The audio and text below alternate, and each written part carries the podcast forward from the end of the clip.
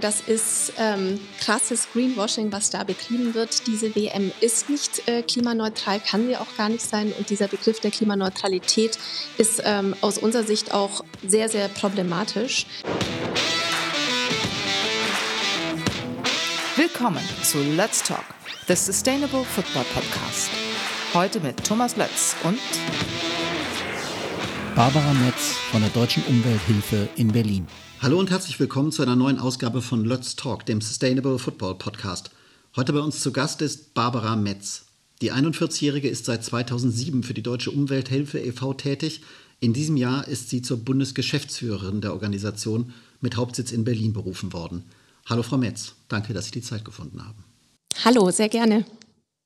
Frau Metz, in puncto Einwegbecher hat Ihre Organisation, die Deutsche Umwelthilfe, mit ihrem konsequenten Mahnen Erfolg gehabt. Von den 36 Vereinen der ersten und zweiten Fußball-Bundesliga der Männer setzen 34 inzwischen Mehrwegbecher ein. Nur der FC Schalke 04 und der FC Hansa Rostock fallen da aus der Reihe oder tanzen da aus der Reihe. Können Sie uns sagen, warum ausgerechnet diese beiden Clubs sich da so schwer tun? Ist das nur eine Kostenfrage oder doch eher eine des Wollens?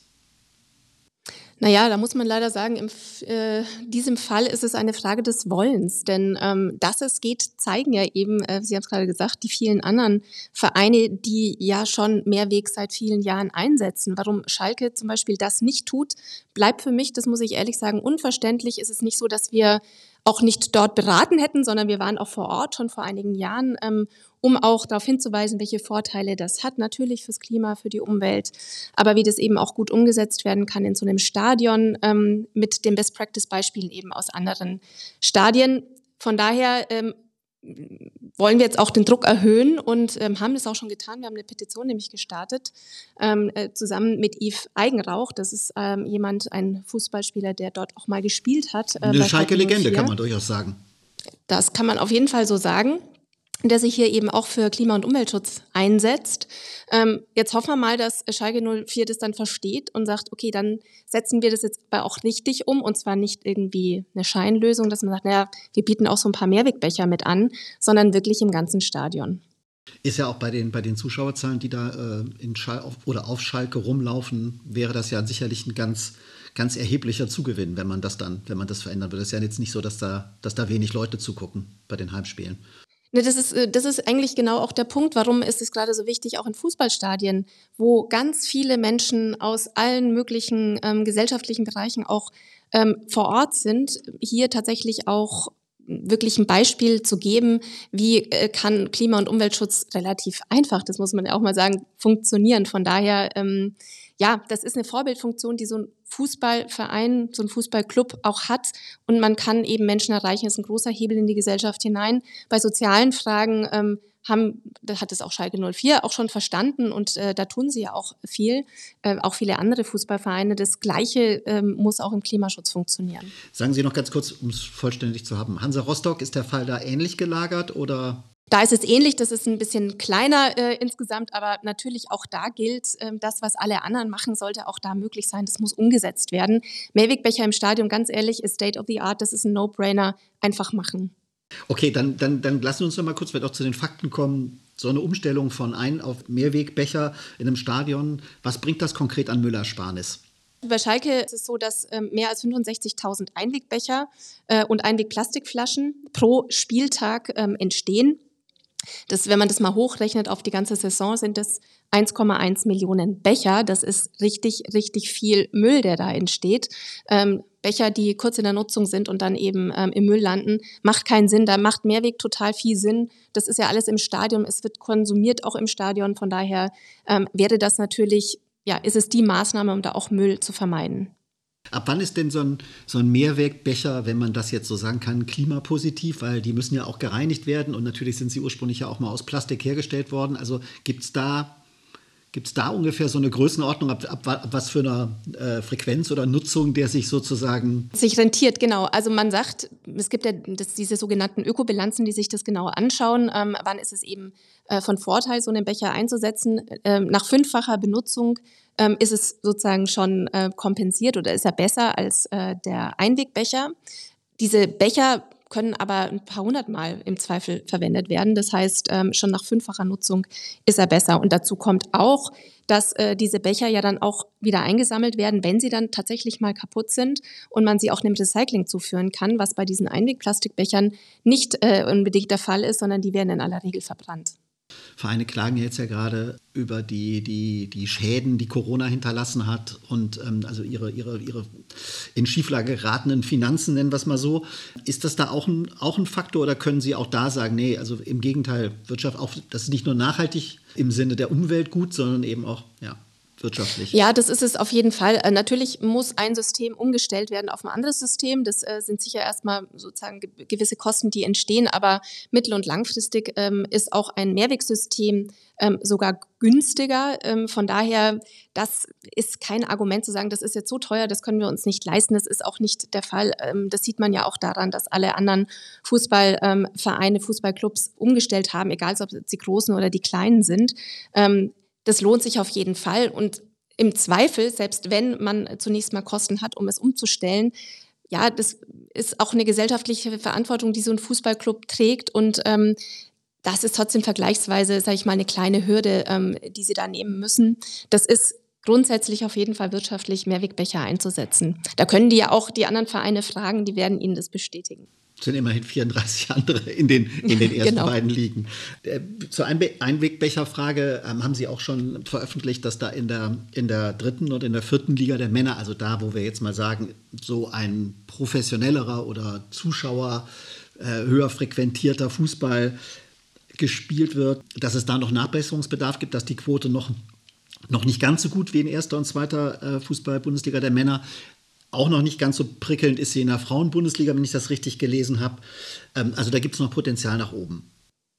Genau, also wir sind natürlich schon super happy, dass jetzt ähm, die erste und zweite Bundesliga, dass schon so viele Vereine umgestellt haben. Ich glaube schon, das hat auch mit unserer Arbeit da zu tun. Ähm, erschreckend finde ich es trotzdem, dass es noch nicht alle getan haben, muss ich äh, dazu sagen, weil es eben, wie gesagt, eine, eine Maßnahme ist, die vergleichsweise einfach umgesetzt werden kann. Und wir leben in einer Zeit, wo Klimakrise, Klimakollaps, Klimaauswirkungen ähm, so spürbar sind, äh, wo die ganze Gesellschaft darüber diskutiert, dass es einfach unverständlich ist, äh, wenn solche Maßnahmen nicht in die Umsetzung kommen, insbesondere in einem Bereich Fußball, von dem wir alle wissen, dass dort unfassbar viel Geld auch ähm, verdient wird, dass äh, an solchen Ecken dann gespart wird oder zu, zumindest äh, vermeintlich gespart wird. Ähm, wie gesagt, eigentlich ist es ja wirtschaftlich, sondern dass man da immer den einfachen Weg gehen möchte und äh, sich nicht verändern möchte. Das ist, das ist nicht okay, wenn man es mal so sagen äh, darf. Ähm, Fußball hat eine äh, gesellschaftliche Verantwortung, da gehört Klimaschutz definitiv mit dazu. Im Bereich der Stadionwurst ist es, fällt die Bilanz deutlich weniger positiv aus, wenigstens nach dem, was ich darüber weiß.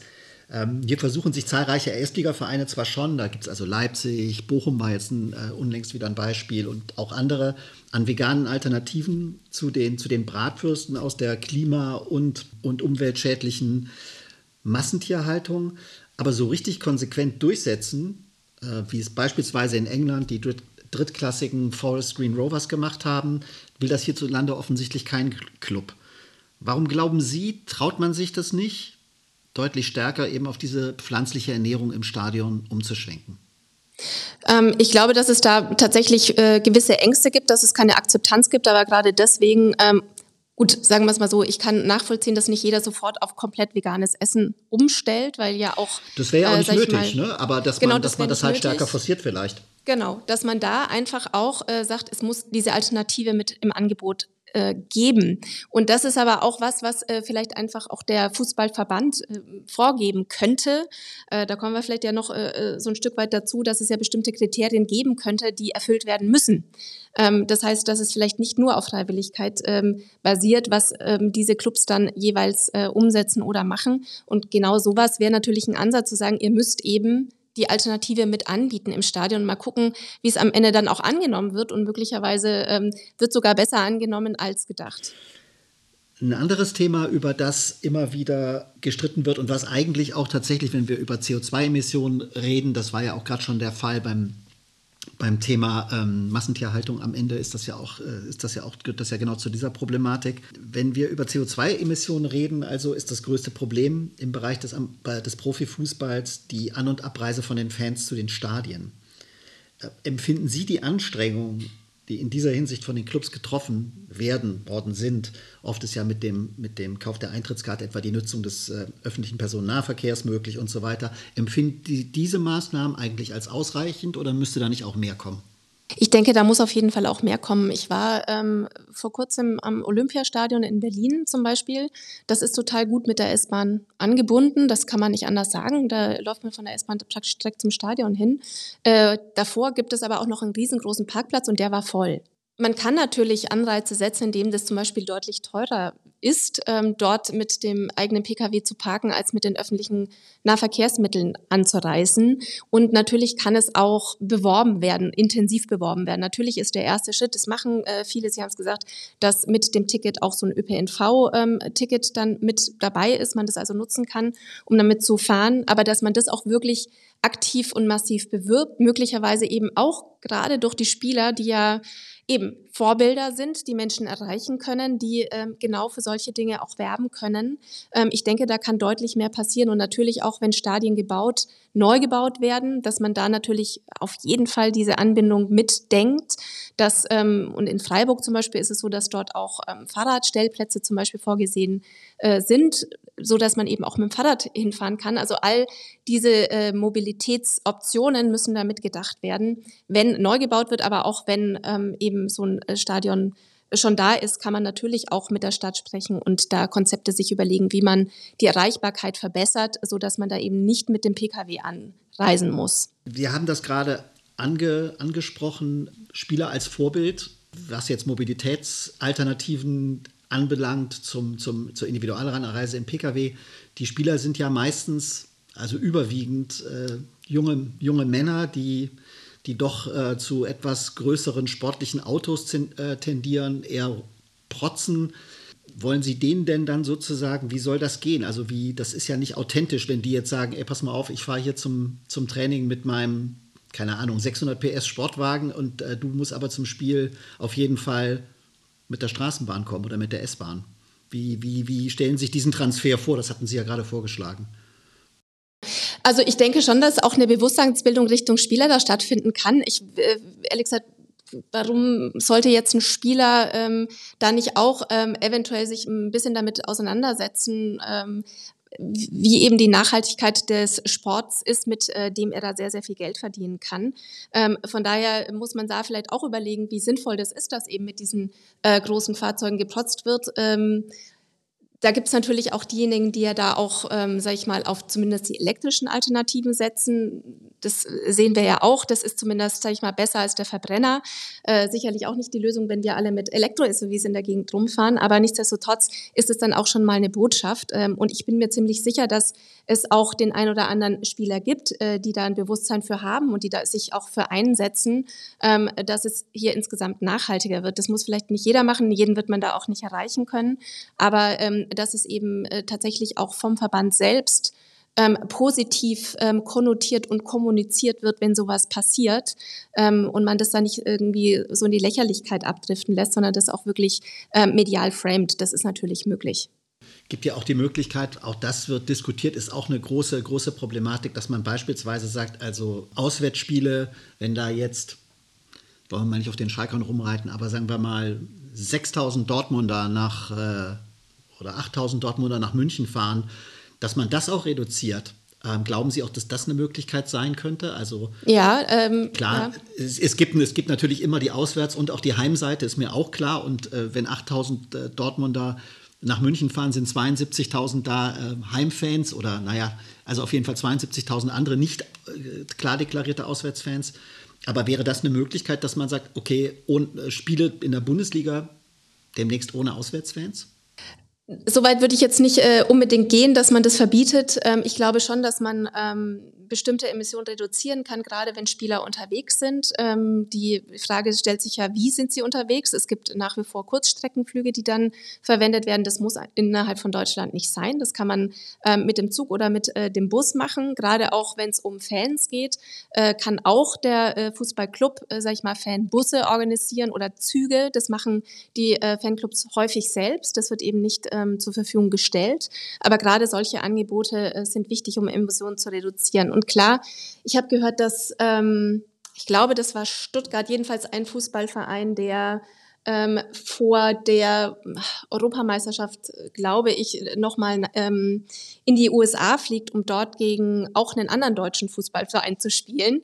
Ähm, und äh, soweit ich weiß, sind da um die 20.000 äh, Zuschauerplätze mit vorgesehen das sind so Sachen, das muss nicht unbedingt sein. Natürlich weiß ich, da geht es sicherlich um den äh, Überseemarkt äh, auch noch, um die Leute da zu erreichen, ist mir schon irgendwie klar.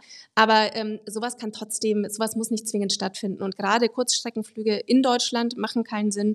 Ähm, wie gesagt, man kann das, äh, die Mobilität auch anders organisieren.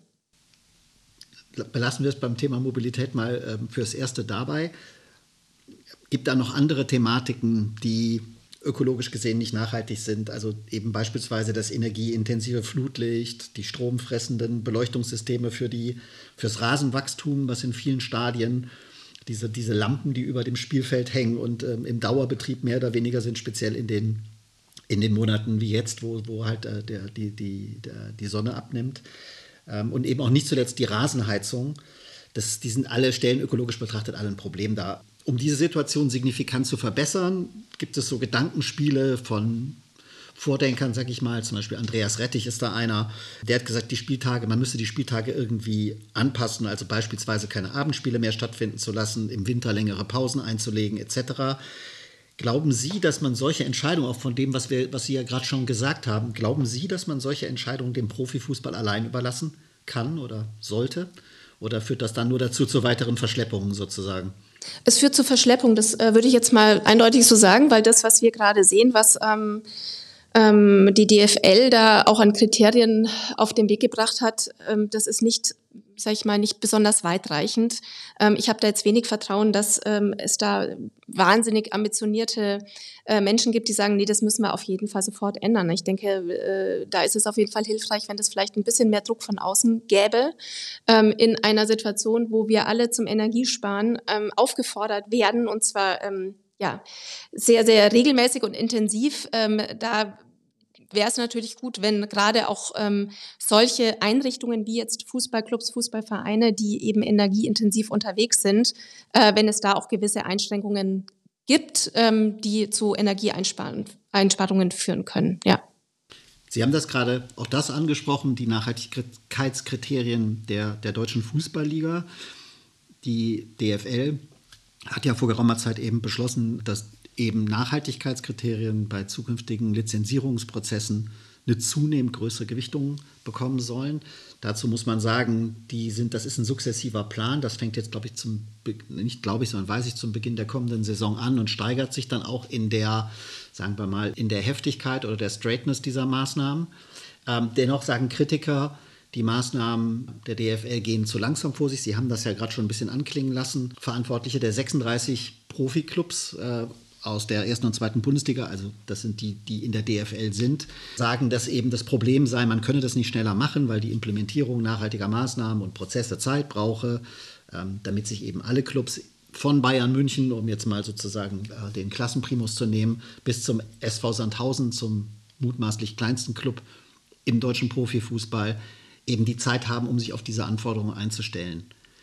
Hat der Fußball, hat die Gesellschaft diese Zeit denn überhaupt? Nee, haben sie nicht. Und da sind sie auch ziemlich spät dran. Wir haben das Jahr 2022. Wir haben eine Klimaentscheidung des Bundesverfassungsgerichts, dass wir ein ganz großes Problem haben. Ähm, dass dann äh, der Fußball sagt, äh, nee, da brauchen wir jetzt noch ein paar Jahre, bis wir uns überhaupt mal überlegt haben, was wir da genau machen wollen. Denn der erste Schritt ist ja, dass die erstmal aufschreiben, was sie tun. Ähm, also reine Bewusstseinsbildung und dann. Ja, also es geht im ersten Schritt geht stark um Dokumentation genau. erstmal, genau. um Bereitstellung von Positionen und ähnliches. Genau, also dann schreibt Schalke 04 auf, äh, wir haben eben nur Einwegbecher. Das, damit ist dann sozusagen dem, äh, um es ein bisschen überspitzt zu formulieren, Genüge getan. Dann haben sie aufgeschrieben, was sie machen oder nicht machen. Ähm, und in dem zweiten Schritt sollen dann äh, bestimmte bestimmte Ziele erreicht werden, wobei die Ziele noch nicht mal äh, klar benannt sind. Also da äh, ist sozusagen nicht die, diese Zielmarke ähm, definiert worden. Also zum Beispiel es darf nur noch Mehrweglösungen in den Stadien geben ab äh, dem nächsten Jahr. Oder es muss immer die vegane Alternative äh, zu einem gleichen Preis mit angeboten werden, äh, auch im Stadion. Da gibt es äh, verschiedene Möglichkeiten, um das klar zu definieren. Dass das alles geht, wissen wir, sehen wir, weil ganz viele äh, Beispiele gibt es ja, gerade bei den Fußballvereinen. Also es ist Stand der Technik, es ist etwas, was nicht so völlig ähm, utopisch ist, das zu fordern. Und deswegen ist es vollkommen unverständlich, ähm, warum das nur so ausgestaltet ist und gleichzeitig auch überhaupt keine Sanktionsmechanismen eingebaut sind. Das heißt, ja, man fordert die Vereine auf, etwas zu tun. Und was passiert eigentlich, wenn sie es nicht tun? Erstmal passiert dann gar nichts. Und ähm, wie wir vielleicht alle wissen von uns selbst auch, wenn es keine Sanktionsmechanismen gibt, ähm, ist der Regelfall oder häufig ähm, eben so, dass, äh, ja, das ist zwar irgendwie nett, man denkt auch drüber nach, aber im Zweifel macht man es vielleicht dann doch nicht. Also würden Sie sagen, dass das Instrumentarium, so wie es jetzt dasteht, es wird ja immer so gesagt, naja gut, die DFL hat sich auf den Weg gemacht, aber eigentlich ist das unbrauchbar oder zumindest nicht schnell genug und nicht drastisch genug? Genau, es ist nicht schnell genug, es ist nicht drastisch genug. Es kann mir niemand erzählen, dass in diesen Gremien niemand sitzt, der ähm, darüber Bescheid weiß, was man eigentlich tun müsste. Ähm, da äh, finde ich, äh, kann man deutlich ablesen, man möchte das nicht. Und wie gesagt, dieses Argument, wir können das so schnell nicht umsetzen, das ist in der heutigen Zeit wirklich, das ist äh, kein gutes Argument mehr, denn ähm, es wird ja schon umgesetzt. Warum das jetzt nicht flächendeckend an bestimmten Stellen ähm, passieren kann, ähm, das glaube ich schlicht und ergreifend nicht. Wenn man das mal grundsätzlich sich anschaut, ähm, der deutsche Fußball ähm, in seiner Gesamtheit eben von DFL, also die Profiklubs, aber eben auch der DFB mit seinen sieben Millionen Mitgliedern. Haben Sie das Empfinden, dass da irgendjemand daran interessiert ist, nachhaltig zu agieren? Also wirklich ernsthaft nachhaltig zu agieren? Oder ist, oder ist, ist so, ein, so ein komplettes Fußball-Bashing dann, vielleicht geht dann doch ein bisschen zu weit? Nee, ich glaube natürlich, dass es ähm, auch innerhalb der Fußballvereine diejenigen gibt, die auch wirklich was verändern wollen und die es auch schon tun und die auch Dinge wirklich umsetzen. Ich bin mir auch ziemlich sicher, äh, oder das würde ich jetzt den Leuten, die da arbeiten, die ich nicht persönlich kenne, äh, nicht absprechen wollen, dass es da auch wirklich engagierte Menschen gibt, die das voranbringen wollen. Im Ergebnis ähm, sehen wir aber eben, dass es wohl äh, denjenigen, die ähm, da ambitioniert vorangehen wollen, nicht gelingt, äh, das dann auch in der Fläche ja, umzusetzen oder einzufordern. Ähm, wer, welche Kräfte dagegen arbeiten, kann ich natürlich im Detail nicht sagen. Aber ich kann sagen, natürlich gibt es Clubs, die schon viel richtig machen. Also Union Berlin zum Beispiel, die haben richtig äh, viel umgestellt, was eben ähm, ja, also Mehrweglösungen im Stadion, dass es eben wenig Abfall gibt, auch wenn man irgendwie sich was zu essen holt. Ähm, also da sind ganz viele gute Ansätze mit da. Der FC Freiburg macht ganz viel. Ähm, Hoffmann und Wolfsburg, äh, da gibt es verschiedene Ansätze, auch was ähm, die Energie, die zum Einsatz kommt, angeht. Also dass es eben erneuerbarer Strom ist. Deswegen, also es ist ja nicht so, dass ähm, es nicht geht oder dass es äh, die Fußballvereine nicht zeigen würden, dass sie das auch können. Deswegen verstehe ich auch nicht, warum man es nicht in der Fläche dann auch umsetzt und möglicherweise den Vereinen, die nicht ganz so finanzkräftig sind, ähm, über einen Fonds, über einen Topf, wo man eben bestimmt, wo eingezahlt wird, solche Dinge dann auch zu ermöglichen. Also sozusagen sowas, wie wir es bei den, bei den, bei den Fernsehgeldern ja auch schon haben, die dann, die dann eben äh, ausgeschüttet werden über die gesamte über die gesamte Liga. Nur klar, müsste der Fonds dann eben aus dem, wenn wir jetzt im Profibereich bleiben, müsste der aus, äh, ähm, aus, äh, den, aus den eigenen Reihen sozusagen bereitgestellt sein. Aber da gibt es keine, äh, keine Initiative, wie wir, wie wir bisher feststellen. Genau. Ja. Und das ist natürlich schade, weil wir alle wissen, wie viel Geld ähm, teilweise da ist. Ähm, insofern ähm, sind die Maßnahmen, die äh, umgesetzt werden müssen, ja auch vergleichsweise günstig und rechnen sich die Zukunft auf jeden Fall. Von daher reden wir da wahrscheinlich noch nicht mal über so wahnsinnig ähm, hohe Mittel, die da zur Verfügung gestellt werden müssten. Man hat ja im Moment ein bisschen den Eindruck, dass jetzt so gerade so ähm, vieles als Nachhaltigkeit auch ein bisschen verkauft wird, was eigentlich andere Ursachen hat, nämlich dass die Clubs Energie sparen müssen. Also jetzt wird gesagt, ja, wir machen die Rasenheizung jetzt aus, zum Beispiel in der, äh, in der, in der Pause, die diese WM in Katar jetzt mit sich bringt und so. Und tatsächlich hat man aber nicht den Eindruck, äh, dass die das machen würden, wenn jetzt die Energiekosten nicht so hoch sind. Spielt das da auch so ein bisschen mit rein, dass die da so ein, so ein ich sag mal, so Ansätze jetzt haben von, von einem gewissen Greenwashing? Ähm, mhm dass, dass mhm. das auch wieder so dazu beiträgt, dass man sagt, ja, man glaubt es ihnen eigentlich, man nimmt es ihnen eigentlich nicht wirklich ab. Wenn, wenn's keine, wenn die Energiekosten nicht so hoch werden, würden sie es schlichtweg nicht machen. Ähm, das kann total gut sein, dass es so ist. Ähm, mir persönlich ist es am Ende völlig egal, ähm, aus welcher Motivation heraus jetzt ein Fußballclub das macht, ob die alle Idealisten sind oder ob die sich treiben lassen, weil es ökonomische äh, ja, Gründe hat oder weil es eben ordnungsrechtlich vorgegeben ist. Ähm, ist jetzt fürs Klima am Ende egal, ähm, was dahinter steckt. Äh, natürlich hat dieser Preisdruck, den wir alle erleben, ja gerade dazu geführt, dass eben diese äh, Fragestellung, wie können wir eigentlich Energie einsparen, im privaten, aber eben auch im öffentlichen Bereich, im gewerblichen Bereich stark zugenommen. Und das wäre sicher nicht passiert, hätten wir eben nicht diesen, diese ähm, wahnsinnig steigenden Energiepreise durch diese, äh, diesen Angriffskrieg auf die Ukraine. Ähm, insofern sicherlich spielt es da auch mit eine Rolle. Wie gesagt, ähm, für mich oder für uns oder als Umweltverband, äh, wenn man äh, da drauf blickt, ist es wichtig, dass das Ergebnis am Ende stimmt.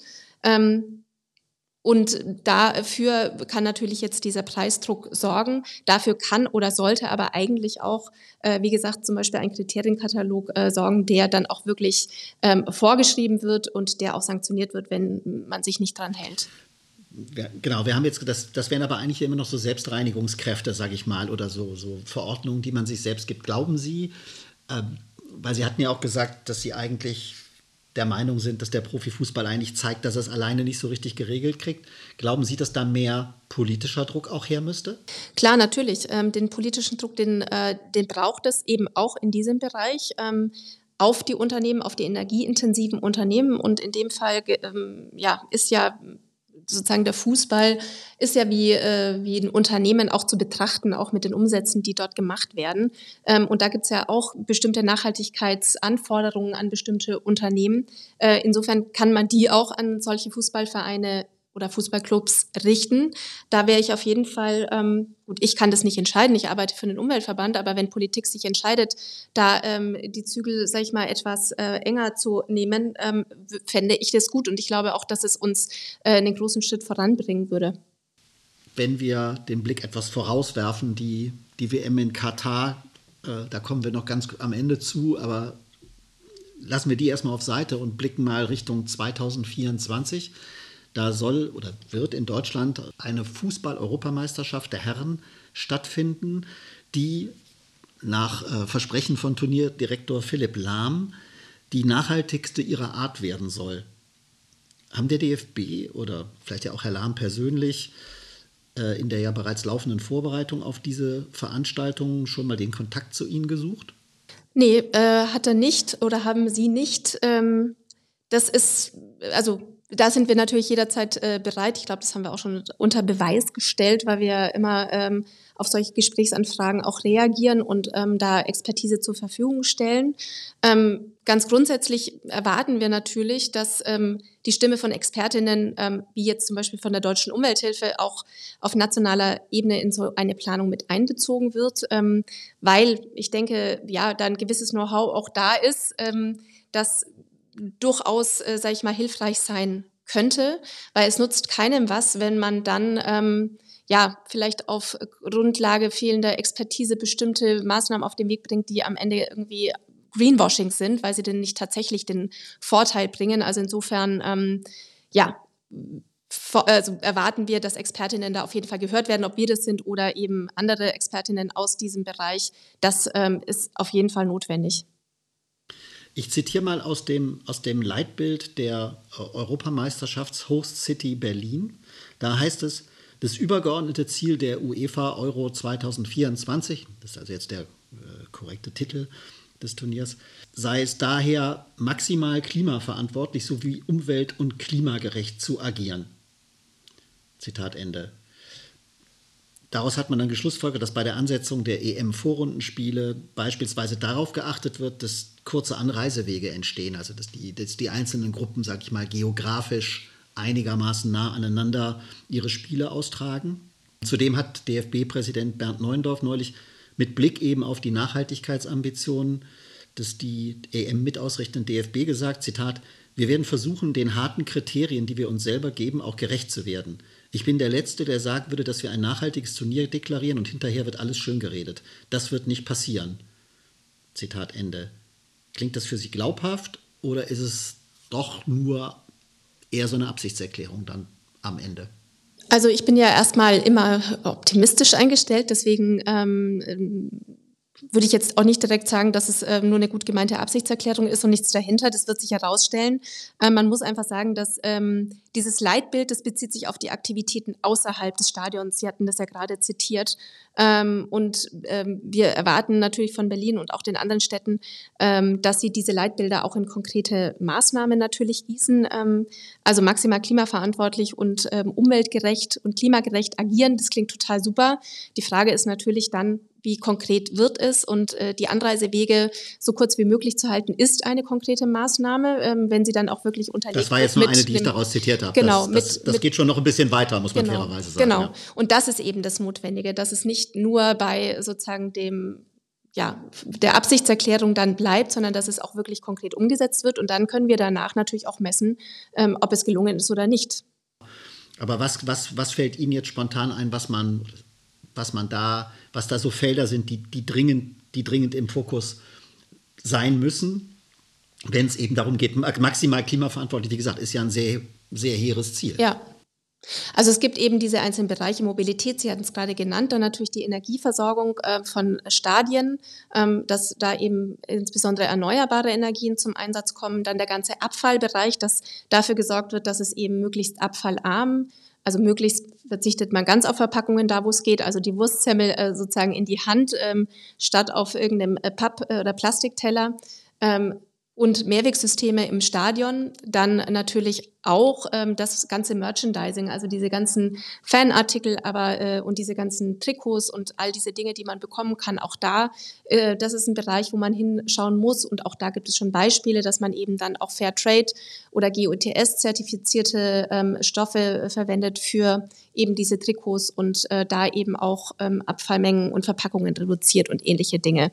Dann natürlich auch äh, das Stadion selbst, also zum Beispiel der Rasen war vorhin auch kurz ein Thema, dass man da ähm, Bewässerungsformen findet, die besonders effizient sind, dass man ähm, Rasensorten wählt, die besonders robust sind und tatsächlich mit dem Klima gut klarkommen, dass man eben insgesamt Bewässerungskonzepte hat, wie zum Beispiel Regenwasser zu verwenden und ähnliche Dinge. Das hängt dann immer davon ab, was möglich ist ähm, auf ja, die Gegebenheiten im Umfeld eines Stadions, ähm, die man sich dann da anschauen kann. Aber das sind so klassischerweise die Bereiche, in die man da reinblickt. Wie sieht denn das aus mit sowas wie Fanmeilen? Also jetzt sind die gerade nicht so populär bei der, bei der Katar-WM aus den, aus den ja, irgendwie bekannten Gründen. Aber äh, wenn ich mir jetzt so vorstelle, 2006 war das ein großes Thema, war auch ein großes Turnier in Deutschland. Riesenfanmeile in Berlin mit natürlich auch noch Abschlussparty und so weiter. Ich weiß nicht, wie viele Leute da waren, ob es jetzt 100.000, mehrere hunderttausend sicherlich, ob es eine Million waren, ich weiß es nicht. Aber äh, schreckt Sie sowas dann, so diese Vorstellung, dass dann da, weil ich meine, da wird natürlich sehr viel Müll produziert, sehr viel Energie, benötigt. Ähm, ja. Genau, also ähm, es geht nicht darum, jetzt alles sozusagen zu verbieten und zu sagen, weil etwas natürlich auch Energie benötigt, um es zu veranstalten, darf es nicht mehr sein, dann äh, müsste man alles abschaffen. Das ist sicherlich nicht die Lösung. Ähm, Gerade auch da, wir wissen zum Beispiel vom Oktoberfest, dass Mehrweg ähm, dort ja auch zum Einsatz kommt. Das ist auch eine Riesenveranstaltung, die auch sehr, sehr lange geht. Ähm, das zeigt, Natürlich kann man genau an solchen Orten ähm, mit diesen einfachen Mehrweglösungen dafür sorgen, dass deutlich weniger Müll entsteht. Ähm, man kann natürlich auch dafür sorgen, dass die Leute möglichst mit den öffentlichen Verkehrsmitteln dort anreisen ähm, und so weiter. Also wie gesagt, es geht immer um die Frage der Ausgestaltung einer solchen äh, eines solchen Ereignisses. Es geht nicht darum zu sagen, grundsätzlich darf sowas gar nicht mehr stattfinden.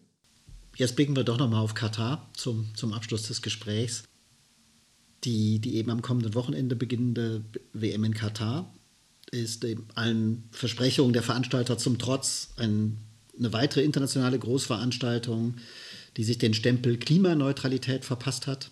Und diesen traut man jedenfalls den Experten, dazu rechne ich auch Sie, ähm, man wird diese Klimaneutralität nicht einhalten können. Würden Sie zustimmen, wenn man sagt, dass jegliches Versprechen von Klimaneutralität bei Sportveranstaltungen von solchen Dimensionen per se Unsinn beziehungsweise eben pures Greenwashing ist?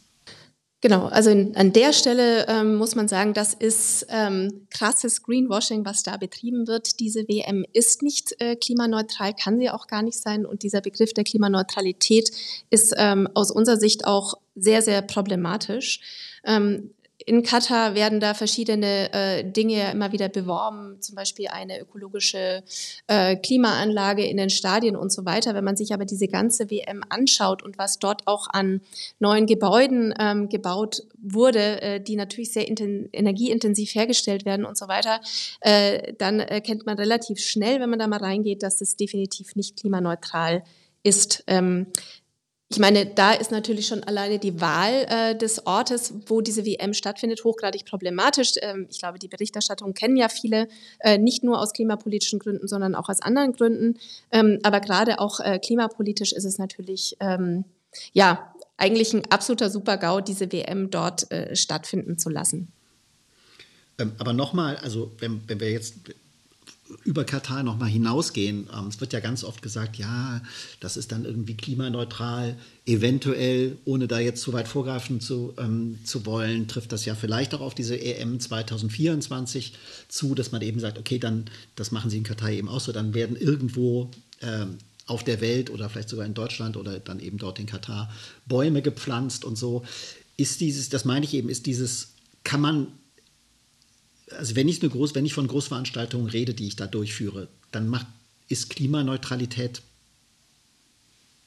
sinnlos. Also ich meine, das gibt, das gibt es doch dann, das gibt es doch dann eigentlich mhm. gar nicht. Bei den Menschenmassen, mhm. die ich bewege, sollte man das nicht einfach dann sozusagen einfach mal streichen aus dem, aus dem, aus dem PR- und Marketing-Sprech äh, an der Stelle? Oder, ja, oder ist als das entlarven, was es eben ist? Schlechte genau, PR? Genau, also das, äh, das ist das, was äh, wir als Organisation auch gerade sehr intensiv uns äh, genau um diese Frage äh, kümmern. Ähm, um das kurz zu sagen, also hinter Klimaneutralität verbirgt sich eben sehr oft äh, die Argumentation, wir kompensieren das alles, indem wir, wie Sie haben es gesagt, Bäume pflanzen oder Zum Beispiel, ja, ja. Mhm. Genau. Ähm, das Problem ist aber, äh, Kompensationen sind nur dann sinnvoll, wenn sie eingesetzt werden an dem Punkt, wo alle anderen Optionen tatsächlich dafür zu sorgen, dass Emissionen nicht entstehen, wenn das alles ausgeschöpft worden ist. Weil natürlich klingt das total super, wir können weitermachen wie bisher, wir müssen nichts ändern, wir kompensieren das alles, indem wir irgendwo Bäume pflanzen. Dadurch entsteht aber nicht weniger CO2 durch eben das Betreiben von Stadien, äh, dadurch werden nicht weniger Ressourcen äh, zum Einsatz kommen, indem Verpackungen hergestellt werden oder eben äh, Stadien gebaut werden. Das heißt, das Problem können sie nicht lösen durch dieses Bäume pflanzen. Das ist sicherlich ähm, etwas, ähm, und das Bäumpflanzen per se ist auch schon sehr kritisch, weil ein Baum in den ersten zehn Jahren ähm, eher eine CO2-Quelle als eine Kompensation dauert, darstellt. Es dauert sehr das lange, heißt, bis der sich, bis der sich genau. sozusagen äh, klimatechnisch ähm, rentiert.